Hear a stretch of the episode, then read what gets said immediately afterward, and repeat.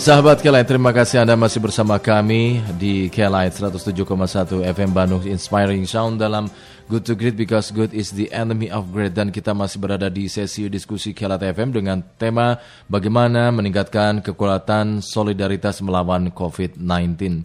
Dan saatnya saya mengajak Anda kembali untuk mengikuti diskusi dengan narasumber kita berikutnya yaitu Profesor Herawati Supo maksud kami ya Profesor Herawati Supolo Sudoyo, beliau adalah peneliti senior Lembaga Biologi Molekuler Eichmann.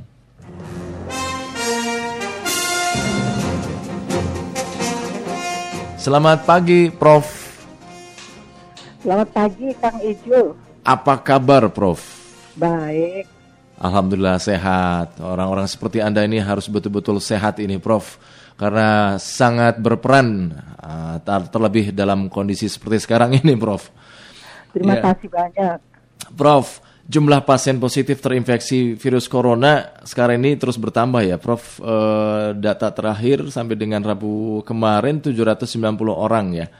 Kemudian korban yang meninggal meningkat juga menjadi 58 orang, jumlah yang sembuh juga meningkat uh, sekarang 31 pasien. Bagaimana Anda melihat tren dan grafik uh, pandemi corona di Indonesia sejauh ini, Prof? Uh, saya kira itu pertanyaan yang semuanya akan um, mengajukan, mm. baik di dalam hati maupun uh, dikemukakan. Mm. Nah, tren ini saya kira untuk sementara akan meningkat terus. Oke. Okay. Bukan apa-apa, mungkin juga karena makin banyak laboratorium yang uh, turut serta mendukung uh, pelaksanaan dari tes diagnostik. Hmm. Makin banyak, tentunya makin uh, um, apa men, bertambah ya apa yang bisa kita periksa. Iya, iya, iya, iya. Nah di setengah di tengah situasi seperti sekarang apa yang harus benar-benar dipastikan ini, Prof? Uh, yang harus dipastikan dilakukan dan apa hal-hal yang mesti dihindari ini, Prof? Uh, saya kira yang harus dilakukan oleh publik adalah jaga jarak atau hmm. social distancing itu ya sebenarnya kan jaga jarak yeah. fisik um,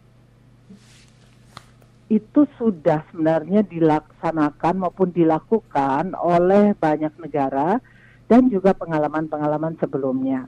Yeah. Nah, tujuannya apa sih sebenarnya? Hmm. Tujuannya adalah kita ingin mengurangi penularan. Oke. Okay. Makin kita sebenarnya melaksanakan uh, gerakan tersebut, semua akan uh, ter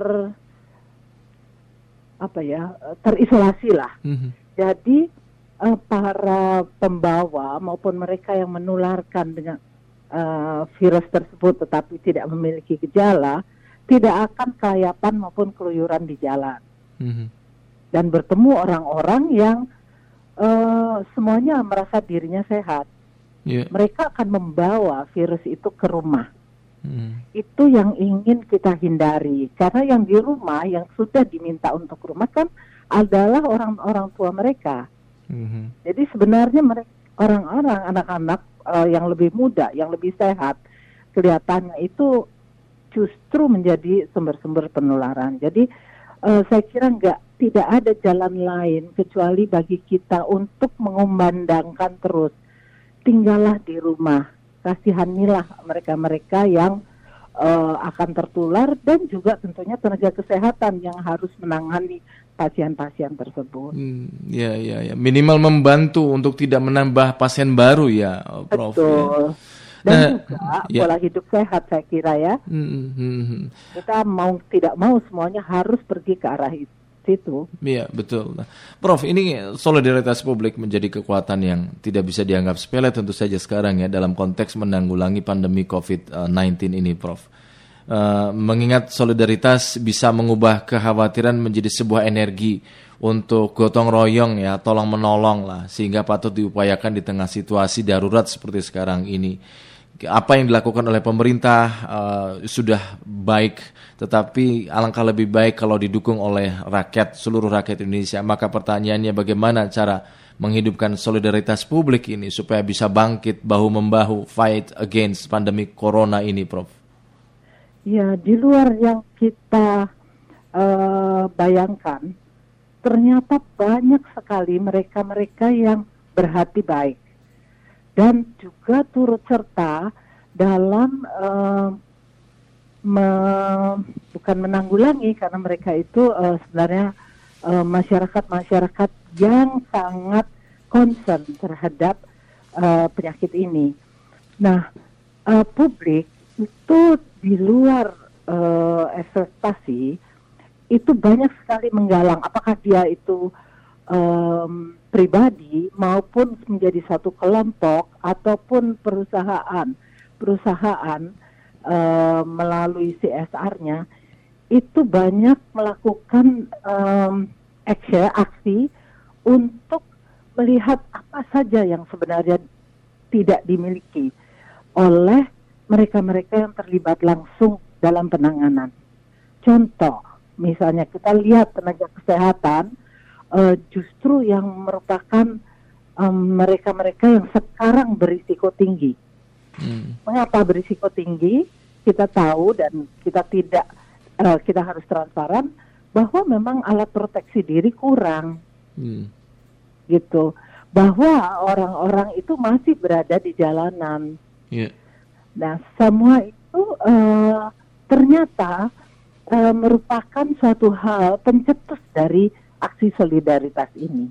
Hmm. Uh, pengalaman kami sendiri tanpa kami minta uh, banyak sekali yang datang untuk menawarkan uh, apa yang mereka bisa bantu hmm. supaya um, kita dapat melaksanakan tes tersebut dengan uh, nyaman, yeah, yeah, tidak ada kekurangan, kemudian juga bahwa uh, eh, SDM kita itu uh, mendapat uh, perhatian. Mm.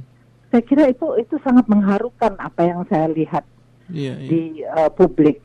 Mm -hmm. Karena solidaritas itu saya kira seperti uh, ini apa bola salju berguling. Mm-hmm.